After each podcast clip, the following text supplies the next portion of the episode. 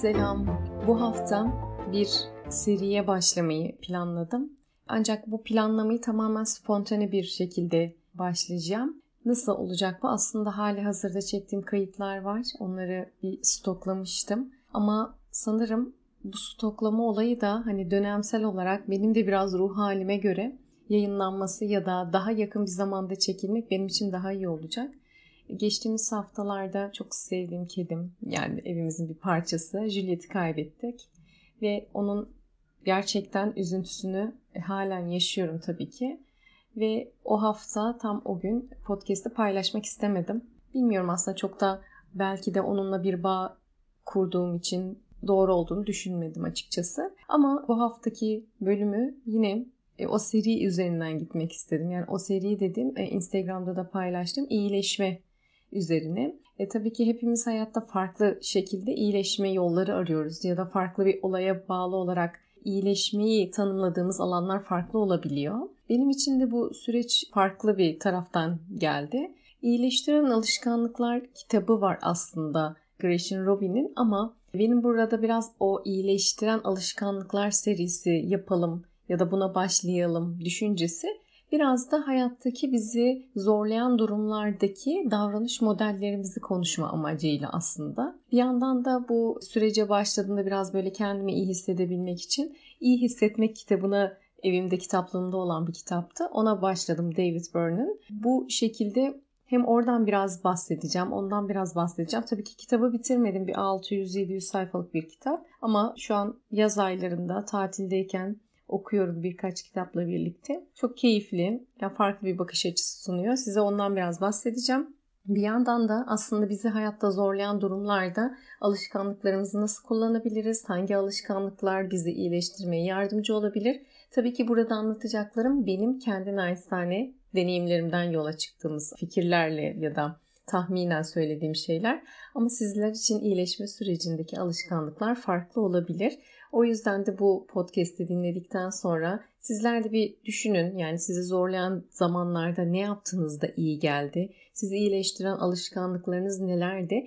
Neden alışkanlıklar kısmına yine vurguluyorum? Tabii ki hani hem podcast'in ana teması alışkanlıklarımız olması hem de aslında alışkanlıklar bizi konfor alanımızda tutuyor. E bir yandan biliyoruz ki işte alışkanlıklar aslında değiştirilmeli. Arada farklı işte insan kendini şaşırtmalı şeklinde bazı bakış açıları da var. Ben ona da katılıyorum. Beni zaten hani takip edenler, yazılarımı okuyanlar ya da podcast'i dinleyenler, eğitimlerime katılanlar biliyorlar ki ben alışkanlıkların sürekli hayatın tamamının alışkanlıklara çevrilmesi taraftarı değilim. Sadece zamanı daha iyi yönetebilmek için hiçbir şekilde bilişsel olarak bunu nasıl yapayım, şu kararı nasıl vereyim demeye gerek olmayacak daha basit ve hep olması gereken şeylerin alışkanlık haline çevrilmesi. Onun dışındaki daha böyle zihnimizin alışkanlık dışında kalan bilişsel çalışma şeklinin de daha yaratıcı süreçler için kullanılması taraftarı olduğum için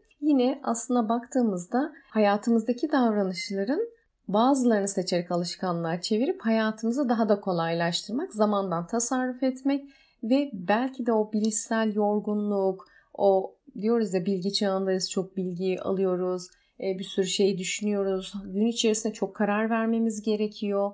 İşte bunu mu yapsam, onu mu yapsam? Bunlardan biraz en azından basit olanlarını alışkanlığa çevirerek düşünme kısmını azaltıp konfor alanına atmak. Ya çünkü baktığımızda kriz anlarında alışkanlıklar değişiyor, davranışlar değişiyor. O yüzden kriz anlarında bazen de sakin limanlara ihtiyaç duyuyoruz. Örneğin yürüyüş benim için böyle bir şey, yazmak benim için böyle bir şey. Ben bu süreci bol bol yazarak kendimi iyi hissedebilmek için şu an her gün yazıyorum. Ya bu benim için iyileştiren bir alışkanlık. Bu sadece bir kayıp olabilir, kendimizle ilgili psikolojik anlamda etkilendiğimiz bir durum olabilir ya da zorlandığımız bir karar anı olabilir. Bunların hepsini yazarak tüm o düşüncelerimiz hani daha suyun yüzeyinde kalan ve aslında bizi yoran kısımları bilişsel yükü azaltmaya yönelik çalışmalardan bahsediyorum iyileştirici alışkanlık, iyileştiren alışkanlıklar derken. O yüzden ben tabii ki yazma konusunu ayrı bir bölümde anlatmayı düşünüyorum. Orada sabah sayfalarından bahsetmek istiyorum. Sanatçının Yolculuğu dediğimiz bir kitap var. onun o 12 haftalık sürecini anlatmak istiyorum size. Ama bugün hem biraz giriş yapmış olacağız bu iyileştiren alışkanlıklar serisi. Bir de çok e, sevgili bir arkadaşım var. Sürpriz konuk. Konuklarımız hep sürpriz. E, biliyorsunuz takip edenler artık son dakika yayınlanınca öğreniliyor. Çok sevdiğim bir arkadaşım konuk olacak. E, onunla da biraz bunları konuşacağız. Evet aslında bu bölümde dediğim gibi iyi hissetme kitabından bahsedeceğim.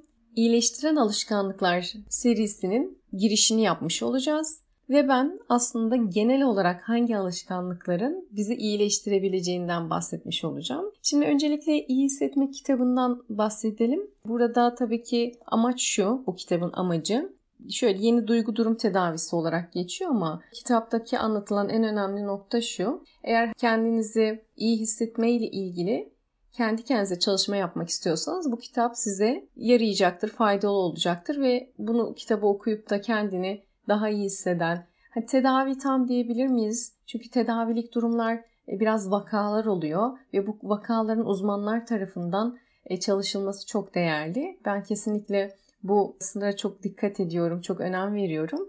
Ama baktığımızda mesela iyi hissetme kitabının anlatımında şu var. Kişi kendi kendine çözemediği durumlarda en azından bir farkındalık kazansın. Bu farkındalık belki bir uzmana onu götürür belki de o farkındalıkla o bilişsel olarak terapiyi kendi kendine yapabilir. Burada amaç o. Yani sen duygunu fark ediyorsun. O duygu sana neden aslında geliyor? Kaynağı ne? Bunu fark ediyorsun. Aslında bizim koçlukta da yaptığımız bir şekilde bu. Yani kişi geliyor, sıkıntısıyla ilgili temele gidiyor. Yani yüzey, yüzeylerde gezinirken bize sıkıntı yaratırken aslında onun bir şekilde e, eski deneyimlerde, eski duygulara bir tarafa dokunduğunu fark edebiliyoruz. Biraz böyle yani baktığımızda bir kayıp yaşadığımızda ve bu kayıp aslında bizim için nereye tekabül ediyor? Yani oradaki yaşadığımız duygu yoğunluğunun temeli aslında neresiyle bağlantılı olduğuna dair biraz da o farkındalığı kazanmamızı sağlıyor. David Burns özellikle diyor ki bizim düşüncelerimiz duygumuzu yaratır ve bu da davranışlarımızı değiştirir. O yüzden burada baktığımızda biz eğer ki düşüncelerimizi değiştirebilirsek bu nedir? Bakış açımız, hayata bakış açımız, ardından e, olaylara yaklaşımımız, işte yargılayan zihniyette mi kalıyoruz, öğrenen zihniyette mi kalıyoruz? Bunlara göre aslında duygumuzu da değiştirebildiğimizden bahsediyor. Yani eğer zor bir durumla karşı karşıyaysak bunun nedeninin aslında düşüncemizde olduğundan bahsediyor.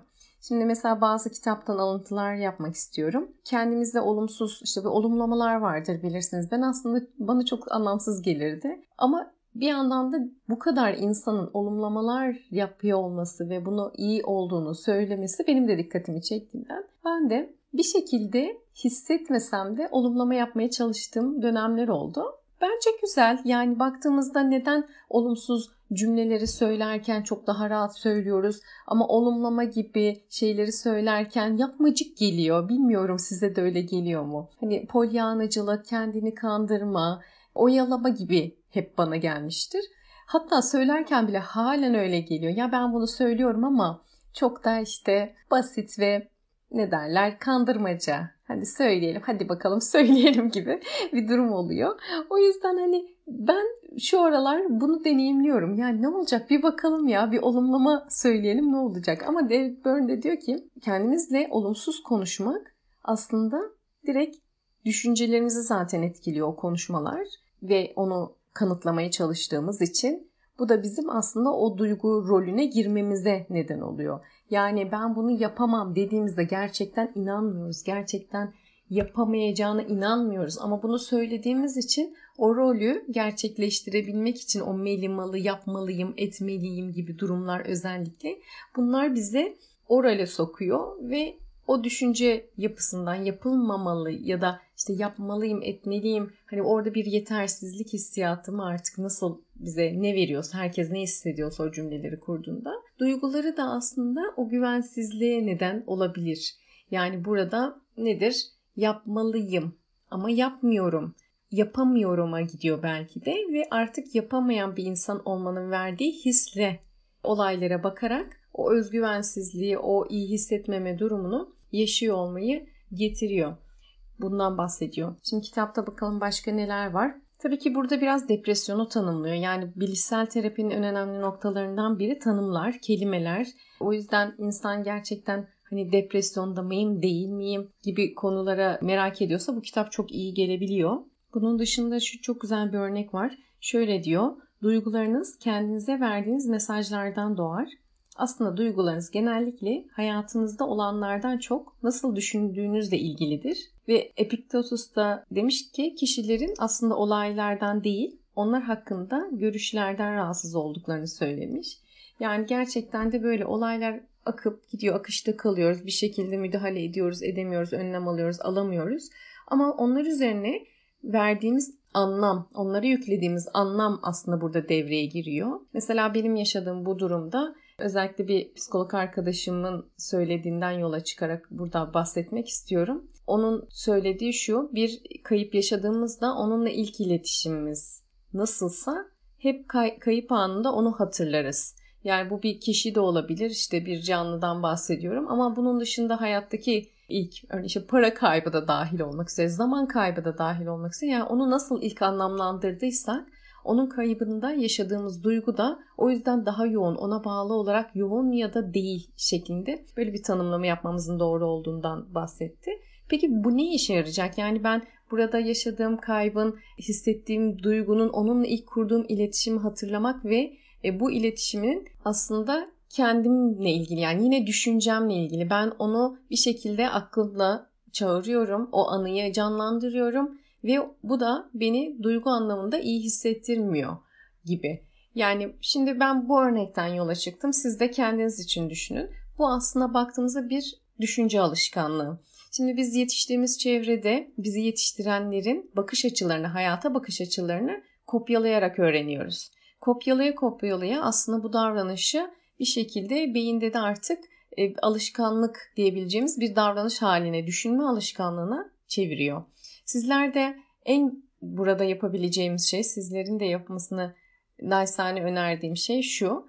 Ailenizin bakış açısı nedir? İşte sizi kim yetiştirdiyse onun bakış açısına benzer taraflarınız var mı? Çünkü bir olayın, bir kriz anının yaşandığında sizi yetiştirenin verdiği tepki aslında sizin hayatınızda da yansıdığını ve sizin de kriz anlarında onun gibi davrandığını görebileceksiniz, davrandığınızı görebileceksiniz.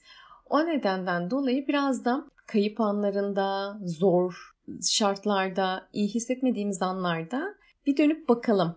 Gerçekten biz kendi tarzımızda bir tepki mi veriyoruz? O olaya yaklaşımımız, işte düşünce tarzımız, duygularımızı yansıtma şeklimiz gerçekten bize ait mi yoksa bizi yetiştirenlere ait mi? O yüzden buraya baktığımızda belki de hani bu kısmı çok da uzatmayacağım ama en önemli nokta sanırım bu. Evet duygularımızı, düşüncelerimiz ve bu da tabii ki bağlı olarak davranışlarımızı etki ediyor ama e, bu duygumuzu kontrol edebilmek için öncelikle düşüncelerimizi ortaya koymamız ve bu düşünceleri gözümüzün önüne koyup bize mi ait yoksa bizi yetiştirenlere mi ait ona bir bakmak gerekiyor. Orada bir farkındalık kazanmak gerekiyor ve gerçekten o duygunun o düşünceden sonraki duygunun vermiş olduğu hissiyat bize mi ait?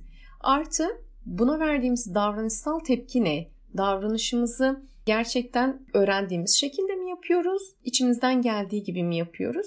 Bunu fark etmek çok değerli. Belki de hiç kayıp yaşamadınız. Belki de ilk defa deneyimleyeceğiniz bir süreçte olabilirsiniz. Orada da yine o farkındalık yani ben bu süreci nasıl yaşıyorum? Ben bu süreçte nasıl tepkiler veriyorum? Davranışlarıma nasıl yansıtıyorum ve duygularımı aslında burada nasıl yönetiyorum? Belki de yönetmek gerekmiyor.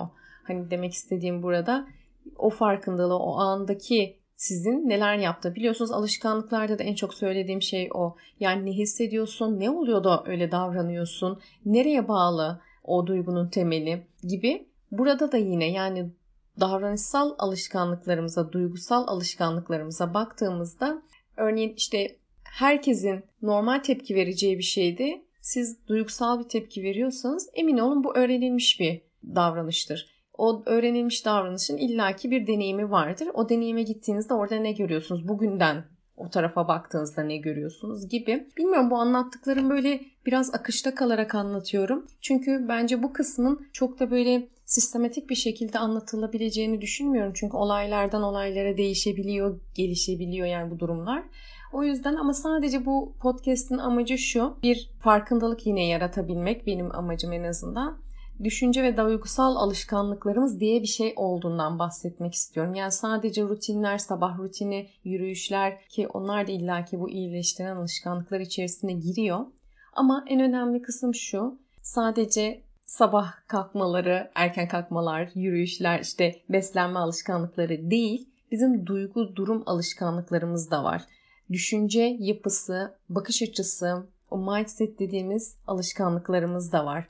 Gerçekten bunları da gün içerisinde o akıştayken fark etmemiz mümkün değil. O yüzden belki de bu podcast'i dinledikten sonra kendinize biraz zaman ayırıp orada sizin hayatınızda yaşadığınız zorluklarda zorluk diyorum ama size göre olan zorluklar bana göre olmayabilir. Benim zorluklarım size göre olmayabilir. O yüzden size göre zorluklar neler ya da hayatı zor olarak duygusal anlamda yorucu olarak tanımladığınız noktalar neler?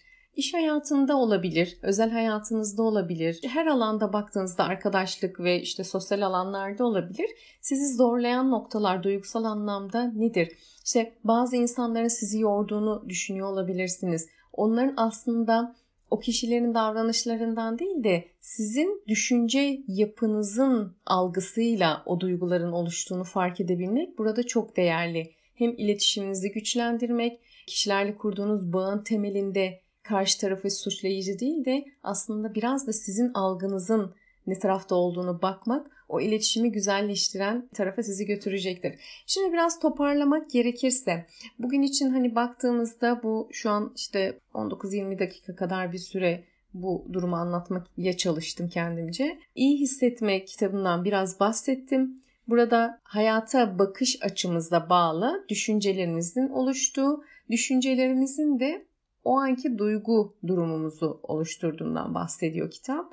Ve bizler de bu adımı analiz ettiğimiz zaman, bu durumu fark ettiğimiz zaman her zamanki gibi kontrol altına alabiliyoruz ve neden kontrol altına almalıyız derseniz de gerçekten bu süreçler bizi yoruyor. Çıkamayacak durumlar sanki hiçbir şekilde çözülmeyecek durumlarmış gibi algılamamıza neden olabiliyor.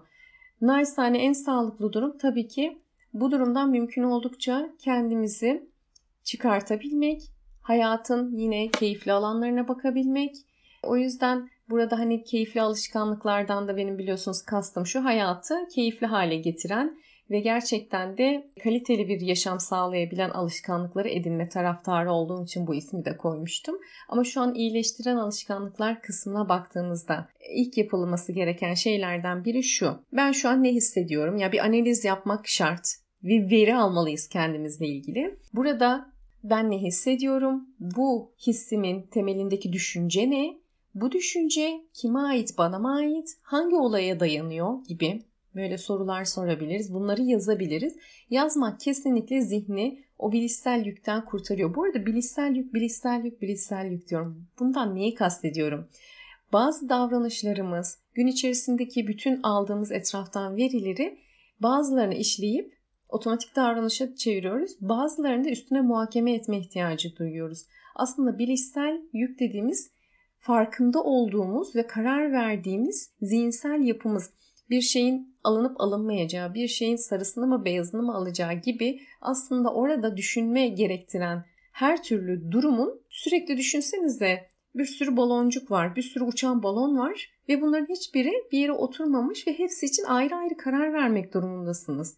Yani hep aynı örneği veriyorum belki ama bilgisayarınızda bütün sayfalar açık ve siz yeni bir üretim yapmak istiyorsunuz. Mümkün değil. O bilgisayardakileri burada ne varmış bunu ne yapalım kaydedelim mi silelim mi gibi orada karar verip onları kapatıp ardından yeni bir üretime geçmek o bilgisayarda olduğu gibi performansı arttıran bir şey.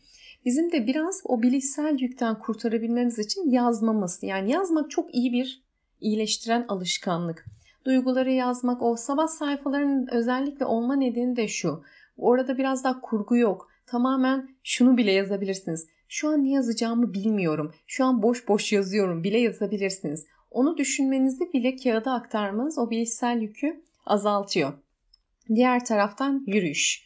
Yürüyüş neden önemli? Çünkü yürüyüş hem hormon dengemizi sağlıyor aynı zamanda da tabii ki sağlıklı oksijen almamızı sağlıyor. Doğru nefesi almamızı sağlıyor. Tabii ki burada hani diyafram nefesiyle yürümek çok değerli oluyor. Yarım saat, 15 dakika hiç fark etmez. Ama sadece yürümek için orada olmak önemli. Yani ben bir işime yapmak için işte işten eve kadar da yürüyebilirim. O da çok tabii ki faydalı. Ama benim burada iyileştiren alışkanlık olarak tanımladığım nokta o sınırda tamamen yürümek için yürüyoruz ve orada düşüncelerimizi akışta bırakıyoruz. Mümkünse özellikle ben bu süreçte çok fazla bir şey dinlememeye çalıştım. İşte daha çok zaten sahil kısmında olduğum için o kuş sesleri, o işte çimlerin, çamların neyse kokusu, denizin dalgası. Bu yürüyüşlerimde özellikle deniz kenarında oturup dalganın gelişini izledim. Baktığımızda dalganın gelişini izlemek orada bana iyi geldi ve böyle belki hayatımda bir şeylere bağladım. O düşünce akışını boşaltmaya çalışıyorum açıkçası baktığımızda. O nedenden dolayı yürümek az da olsa sadece yürümek için yürümek iyi bir alışkanlık, iyileştiren alışkanlık. E, iyi hissetme, duygularımızı kontrol etme ya da fark etme en azından sağlayan bir alışkanlık.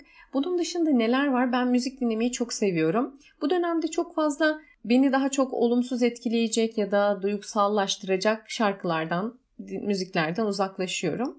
Daha böyle eğlenceli ve keyifli, biraz daha slow şarkılar dinliyorum vesaire. Bilemiyorum size nasıl geliyor ama müzik dinlemek her zaman benim enerjimi yükseltiyor. O yüzden bazı şarkılardan gidiyorum. Bu aralar biraz yoga müziklerine giriyorum. Çünkü tekrardan yogaya başladım. Yoga da çok iyi bir e, iyileştiren alışkanlık olduğunu düşünüyorum. Bunlar bizim aslında bunlar bizim aslında biraz kendimizi huzurlu hissettiğimiz alanlar, iyileştiren alışkanlıklar olarak bahsettiğim. Yani bunları hali hazırda da yapıyor olabilirsiniz. Ama bunlar bizim güvenli limanlarımız gibi. Buralarda dinlenip diğer taraflarda daha enerjisi yüksek ve yaşam enerjisiyle birlikte hareket ettiğimiz alanlar yaratabilmek amaçlı. Tüm hayatımızı bunlarla sarmak değil, günün belirli kısmında bunları yapıp günün diğer kısmında bu enerjiyi kullanabilmekten bahsediyorum bu arada. Ben de yoga kısmı ile ilgili olarak e, üniversite yıllarında çok uzun süre her gün saat 5'te 6'da kalkarak bir buçuk saat gibi uzun sürelerde yoga yaptığım zamanları, yoğun yaptığım zamanları bilirim.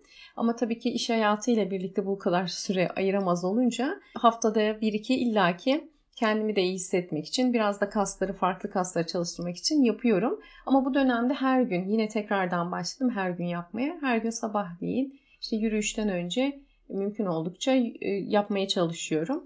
O yüzden hani bu da bir iyileştiren alışkanlık. Bilmiyorum. Yoga yapmıyorum diyorsanız belki biraz esneme hareketleri olabilir. Çünkü orada sıkışmışlık hissettiğimiz noktaları rahatlatmak, o kasları o kasları rahat bırakmak gerçekten fiziken aslında yine o da düşüncelerimizi etkileyen, duygu durumumuzu etkileyen bir durum e, halinde alıyor. Tekrardan şimdi kitaba dönmek gerekirse oradan bir konuda daha bahsedeceğim. Diğer iyileştiren alışkanlık olarak düşündüğüm okumak. Hatta belki duymuşsunuzdur. Biblioterapi adında kitap okuyarak terapi yöntemi var. Burada aslında nedir? Kitabı okuyorsunuz. Kendi gündeminizle ilgili neyse o an çıkamadığınız içinden ya da sizi iyi hissettirmesini, iyi hissetmeye ihtiyaç duyduğunuz alan neyse kitapla onu bağdaştırıyorsunuz. Oradan çıkarımda bulunuyorsunuz ve aslında orada yine bir farkındalık belki bilinçaltından bilinç üstüne o bilişsele kısma getirmek ve ardından onu böyle masaya yatırıp inceleyip onunla ilgili kendinizi dışa vurmak. Yani oradaki o duyguyu dışa vurmak. Bundan özellikle bahsediyorum. Bence en güzeli şu. Yani günlük en azından bir bölümlük işte 10 sayfalık belki de hani zamanınız yoksa işte dediğim gibi 10-15 sayfalık bir okumayla orada kendinizin o anki ruh hali, o anki yaşadığınız durumla ilgili nasıl bir bağ kurarsınız sorusunu sormak bu açıdan da iyileştiren bir alışkanlık olduğunu gösterecek bir sonuç elde etmenizi sağlayacak. O zaman tekrardan sayalım. Bir kere sondan başlayalım. Okumayla ilgili kendinizdeki o bağlantıyı bulmak, ve bununla ilgili kendimizi analiz etmek çok önemli. İyileştiren alışkanlıklar da bir numara olarak verirsek. İkincisi yazma.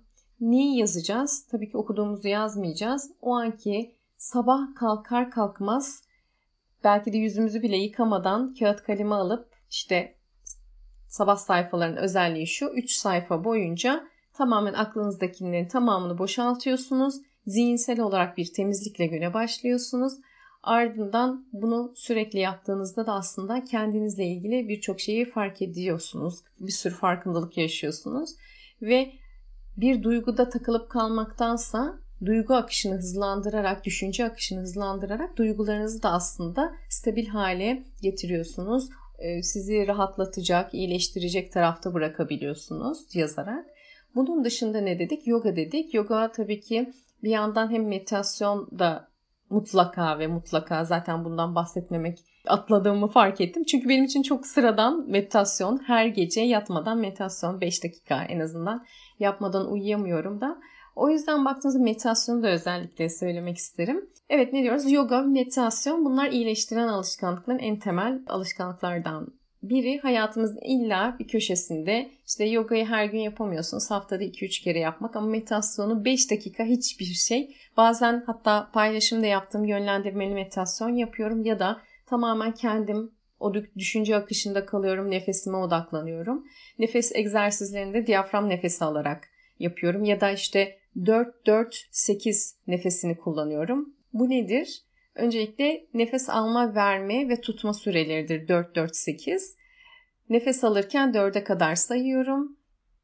4'e kadar sayarak nefesimi tutuyorum. 8'de de ağızdan bir mumu üflediğimizde böyle sönmez ama böyle o ateşi böyle hafif sallanır ya öyle de bir üfleme 7 8'e kadar sayarak veriyorum. Yani 4 4 8 4 alıyorum, 4 tutuyorum, 8 veriyorum şeklinde. Aslında bu meditasyonda düşünce akışını, kontrolünü ve duygu durumunu da kontrol altına alan bir alışkanlık olarak en basitinden bahsediyorum. Bu 5 dakika falan sürüyor e, ve onun dışında yönlendirmeli meditasyonlar da yapıyorum. Yönlendirmeli meditasyonları geçen bir arkadaşım sordu ben yazınca. Orada tabii ki işte e, gözlerinizi kapatın, e, şunu düşünün, bu tarafta olduğunuzu düşünün gibi aslında hedef verilerek o hedefe yönelik olarak düşüncelerimizi bize önderlik ettiği bir meditasyon türü. Evet tekrardan toparlayalım. Yürüyüş yapmak, kitap okumak, meditasyon yapmak, yoga yapmak, yazı yazmak ve kitap okuyarak bu tüm zorlayan bizi süreçleri atlatabileceğimiz alışkanlıklar olarak özetleyebiliriz. Bunlar benim aklıma gelenler ama hani en temelde bunlar işe yarıyor. Kriz anlarında buralarda gezinmek, bunları yapmak bizi biraz daha duygu durumumuzu kontrol ettiği için daha iyi hissettiriyor. O yüzden naçizane önerilerim bu şekilde. Sizlerden de mutlaka bekliyorum. Bilmiyorum bu bölümü beğendiniz mi? Eğer beğendiyseniz özellikle sevdiklerinize de paylaşırsanız ben de çok memnun olurum. Diğer taraftan mutlaka bana yazın. İyileştiren alışkanlıklar serisi dedim ne kadar bir seri olacak bilmiyorum 2-3 bölüm gibi ama konuğumuz olacak planlarım arasında bir aksilik olmazsa. Onu da seveceğinizi düşünüyorum. Biraz böyle gidelim bakalım. Bu tarz alışkanlıklar üstüne düşünelim. Sizlere de iyi geleceğini düşünüyorum. Mutlaka bana yazın. Bu arada hani onu da söyleyeyim. Geçen hafta böyle bana yazanlar olmuş Instagram'dan, mail atanlar olmuş. Çok çok mutlu ediyor. Anlatamam yani bunu nasıl tarif etsem bilemiyorum. Yani bir merhaba deseniz bile çok sevinirim. Ee, Instagram'dan yazabilirsiniz Pınar Musaoğlu olarak. LinkedIn'den yazabilirsiniz. O yüzden sizin benimle iletişime geçmeniz çok hoşuma gidiyor. Hiçbir şey yazmasanız da dinledim. İyiydi kötüydü. Bak burayı böyle yapabilirsin. Çok dağınıktı. Kafam karıştı. Her şeyi yazabilirsiniz. Yeter ki iletişimde olalım. Kendinize çok iyi bakın. Keyifli alışkanlıklarla kalın. Kendinizi iyi hissetmediğinizde de iyileştiren alışkanlıkları mutlaka devreye alın. İyileştiren alışkanlıklarla kalın. Keyifli alışkanlıklarla kalın. Görüşmek üzere.